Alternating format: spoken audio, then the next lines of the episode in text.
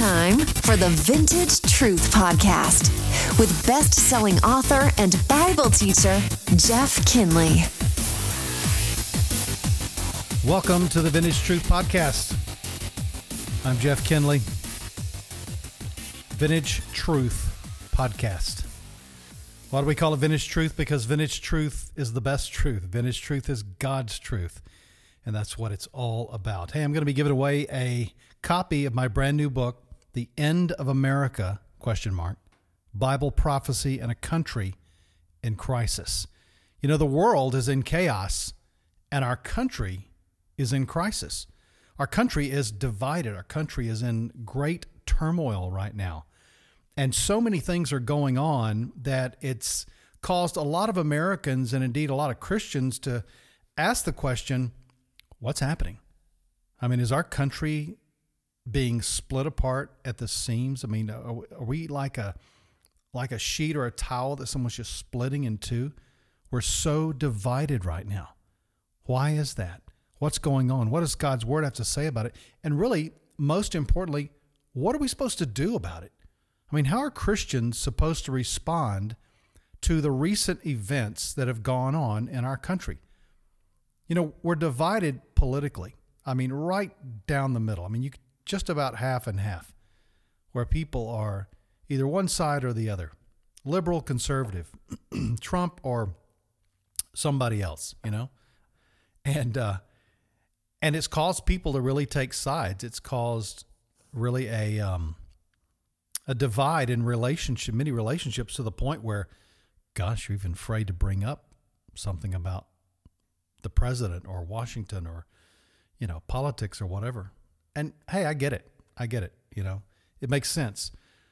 But really, with the recent events that we saw take place in Charlottesville, with these protesters uh, who were from various backgrounds and causes and motivations, clashed with, with these white supremacists, or they're calling white nationalists. I don't know why they call them white nationalists, but white supremacists, which really, if you think about it, is an incredibly ignorant oxymoron. White supremacy. That that's ridiculous. I mean, God made the human race, okay? We are all the same race. It's just that we have different amounts of skin color, melanin in our bodies and different cultures that we come from, different diverse backgrounds. That's beautiful. That's part of what makes the world so great is is all the different cultures and stuff. But when one race or one tiny little fragment segment of a race tries to claim that they are better or superior than some other race intrinsically, then there's a problem there. And the problem is that they're just plain ignorant. Why are they ignorant? Because God made us all. We are all equal before God as a race of people. And the other thing that uh, that's kind of crazy about that is that if you're an evolutionist, if you're an atheist or an evolutionist, to be honest, racial supremacy kind of makes sense because you know Darwin believed in the um, the origin of the species. He believed in the um, the survival of the fittest. So those who are most fit are those who survive. So it's conquer or be conquered. So if you're an atheist, if you're an evolutionist, then quote unquote white supremacy really makes sense, or Asian supremacy, or some other supremacy. It's just whoever can conquer you, basically, and make you their slave. Thank God that that's not true. And Christianity has really brought more equality and more diversity and more dignity and more freedom to Western civilization than anything else. In fact, I talk about that in my new book, The End of America, because Christianity informed the founding of our nation. It was the canvas upon which our freedom was brushstroked. And so Christianity really does serve as a foundation of our country, but we're we're a long way from that, folks. A long way from being a Christian nation. So, what do we do with all this turmoil that's happening in our country right now? And by the way, it's not going to stop. as if these protesters or these people that are tearing down statues and you know pouring acid over the statue of Abraham Lincoln and going after statues of Catholic saints and things like that. This anarchy is not going to stop.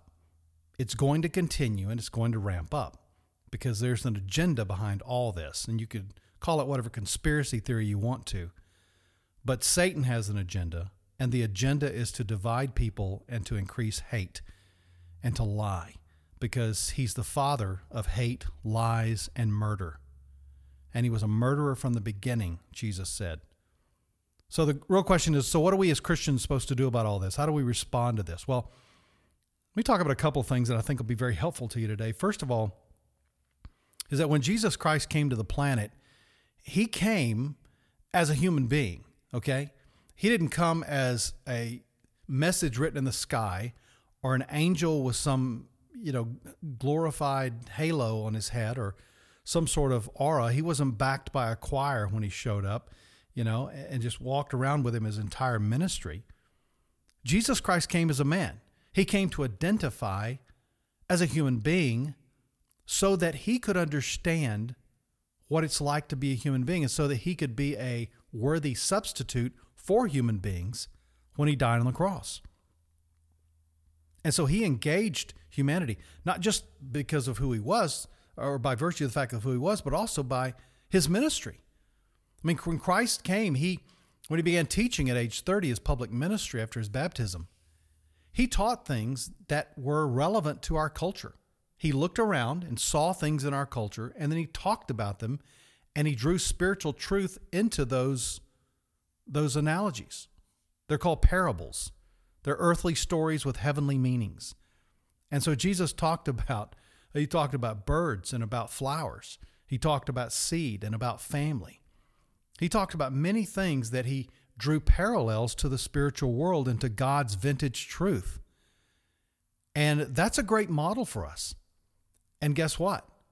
Sometimes when he taught those stories, people were just drawn to him. And they were amazed, the Bible says, at his teachings. But then other times when he told the truth, it actually caused a divide among people and made people not want to be around him anymore. Whoa. So you're saying Jesus Christ was a divisive figure? Well, duh. I mean, Jesus himself said, I, I came to divide a man against his father and mother. He came to divide a man against his wife. Why did he say that? Well, because he knew that the gospel, in and of itself, is divisive, in that it tells the truth about man.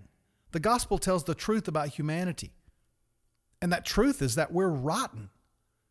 We're, we're completely evil to the core. In fact, Jeremiah 17 9 says, The human heart is deceitful and desperately wicked. Who can even know it? Jeremiah 17 9. Romans 3, verses 10 through 12 says that we have all gone aside, that there is none who seeks God, no, not one. Ephesians 4 tells us that, that our sinfulness in, inside is just being corrupted on a daily basis. Our sin nature continues to decay. Ephesians 2, verses 1 and 2 tells us that we were dead in sin and in our trespasses. So we're like these rotting corpses in terms of, of our sin. So Jesus told the truth about that stuff. And then he said, Oh, and by the way, I'm the only way for salvation. Not this guru over here, not this religion over here in this other country. Me, Jesus said. John 14, 6. I am the way, the truth, and the life and no man comes to the Father except by me. Paul wrote, There is one mediator between God and man, the man Christ Jesus. Acts tells us in Acts 5, or excuse me, Acts 4, there is no other name given among men under heaven by which we must be saved other than the name of Jesus Christ. So that's an exclusive offer. So by, by virtue of the fact that Jesus claimed to be God, that he claimed to be the only way to, he- to heaven, excludes every other belief system on the planet. That's every religion. That's Hinduism, that's Buddhism, that's Islam, that's Judaism, that's every religion on the planet that doesn't conform to the teachings of Jesus Christ and what he said. Jesus inaugurated a new covenant. And that new covenant is salvation through him based on his death on the cross. And so, hey, that's controversial, isn't it? I mean, that's divisive right there. So you're saying like all other religions are wrong? Well, you know what? Many other religions have portions of truth. They discover and say some things that are true about life and about humanity and that type of thing. You know, you think about even Hare Krishnas believe that we're just spirits inhabiting a body, and one day the spirit leaves and the body goes to decay. So, I mean, you know, religions do find some truth. But when it gets down to it about how do you get to heaven, Jesus said, It's just me. That's it. So, some truth comforts and some truth convicts. Some truth heals and other truths hurt. And so here we are in a culture that really is going mad. And if if you've been alive for the past few weeks, you've seen on your Facebook feeds and on your Twitter feeds and even Instagram everywhere people are talking about this thing. And so, you know, the president's gotten in trouble about it and and people are on talk radio and all this stuff talking about what's going on. And then, oh, if we could just have peace, if we could just get along, wouldn't that be great? But get along with what? Peace over what? And so, how are you as a Christian to respond to this? Let me give you a couple of things that I think will be very helpful to you. You know, one thing we need to just say right off the bat is, is that we need to condemn sin whenever we see sin. I mean, if someone asks us, hey, what do you think about this or about that? If it's sin, it's sin. Call it that. Racism is sin. Okay? Now, it's being made out to be the worst sin that any human could ever commit. That's not true, by the way, but, but it is a horrible, horrible sin. Guess what? It's sin. So call it what it is. White supremacists are just depraved sinners with twisted thinking about life. And they twist the Bible too, by the way. So let's just call it what it is it's just sin. So when we see sin in our culture, it's okay for Christians to say, hey, I agree that's wrong. Now, other people that you may not agree with on other parts of their belief systems, you may find agreeing with them on that. That's okay. It's okay to agree with people on things, but you have, you have to swallow their whole philosophy. You know what I'm saying?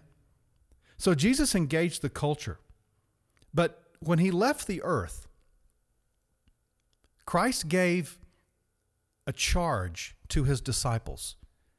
And the charge was not to go out and make people feel comfortable about their lives.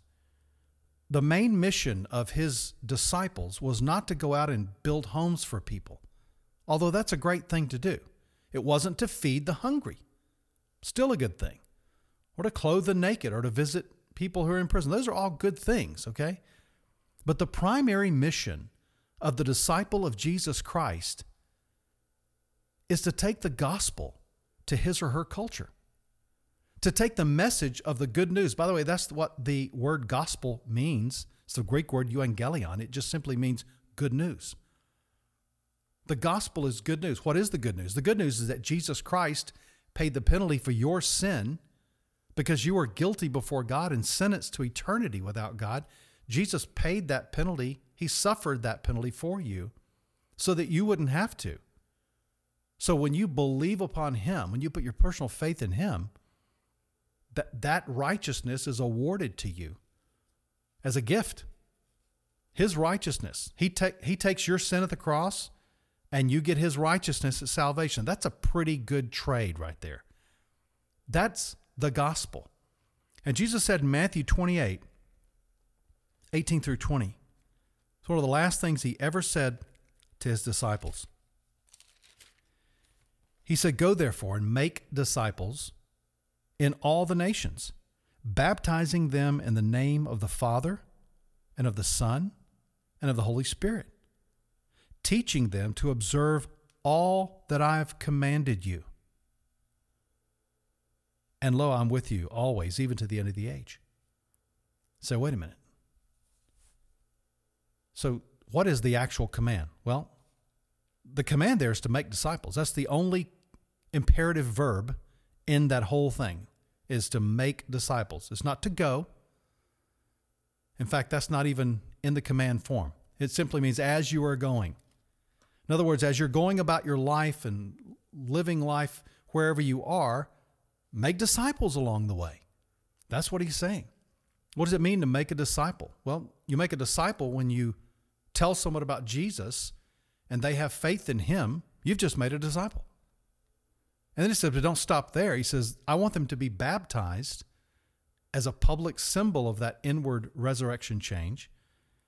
And then don't just leave them there in the baptistry or at, the river or in the back of the truck, wherever you baptize people, leave them there. Teach them, teaching them, it says, to observe all that I commanded you. That's, that's the whole rest of the Bible there, the whole rest of the scripture. And so, Christ's one command to us, if we just strip everything else around it in this controversy we're, we're facing in our nation, is to take the gospel to people. Give them the good news of Jesus Christ. So how, how do I how do I do that? Well, you know, there are a lot of churches, a lot of Christians today that think they're giving the good news to people by just simply doing good deeds for them, serving them in some way. And serving others is a very good thing. It's a great thing. I mean, I've I've served others on missions trips and in church groups and individually and all that. I mean, helping someone change a tire or going to another country and building a building or feeding them or being a part of a medical missions team, all those are great things. But they're not enough. Un- unless we give the gospel to them, then they still have no hope. And of course, many of those service type project things are ways to build a bridge to them. They're ways to win the right to be heard, to earn the right to be heard in a relationship. But we have to make sure that we understand the, the very first thing Jesus said to us is the most important thing. Right before he left this planet, he says, Go and make disciples. And if you're part of a church that is making disciples, and I'm not talking about just trying to get people saved, I'm talking about helping them be a disciple, an ongoing disciple. If you're part of a church like that, man, latch onto that. Stay, stay committed and glued to that community of faith because that's where it's happening. And that type of open circle that you have in your community is inviting to others as you go out every day and your salt and your light. But the number one thing Jesus wanted us to do was to make sure that we had the message clear in our minds. Is it clear in your mind? Do you know why you're here? Do you know why that you're you're breathing today? You know why that you've been given ever how many years you've lived so far? This gift of life that you and I have been given. We are here as believers to know God and to make him known. Now, there are many other things that we do in life, but those are the primary things to know Him personally and then to make Him known. You see, you can't really share much about Jesus unless you know Jesus. And so it's very important that you prioritize the number one thing in your life is to know Jesus Christ better. So, how, how do I then take, how do I do that? First of all, we're going to talk about that in some more episodes here, but how do you begin to right now respond to your culture? It begins with knowing what your message is. And your message is salvation through Jesus Christ. Second thing is to understand how to take that message out to the world. We're going to talk about that in our next podcast episode. Hey, I want you to go and to subscribe to this podcast. And the next person that sends me a subscription, notice will receive a free copy of my book, The End of America Bible Prophecy in a Country in Crisis. I'm in the process of doing about two months of daily interviews uh, on radio and TV on this book, just getting the message out to Christians across America that we have to wake up and understand where we are in history, and most importantly, what are we supposed to do about it to help our country again. Hey, we'll talk more about that in the next episode.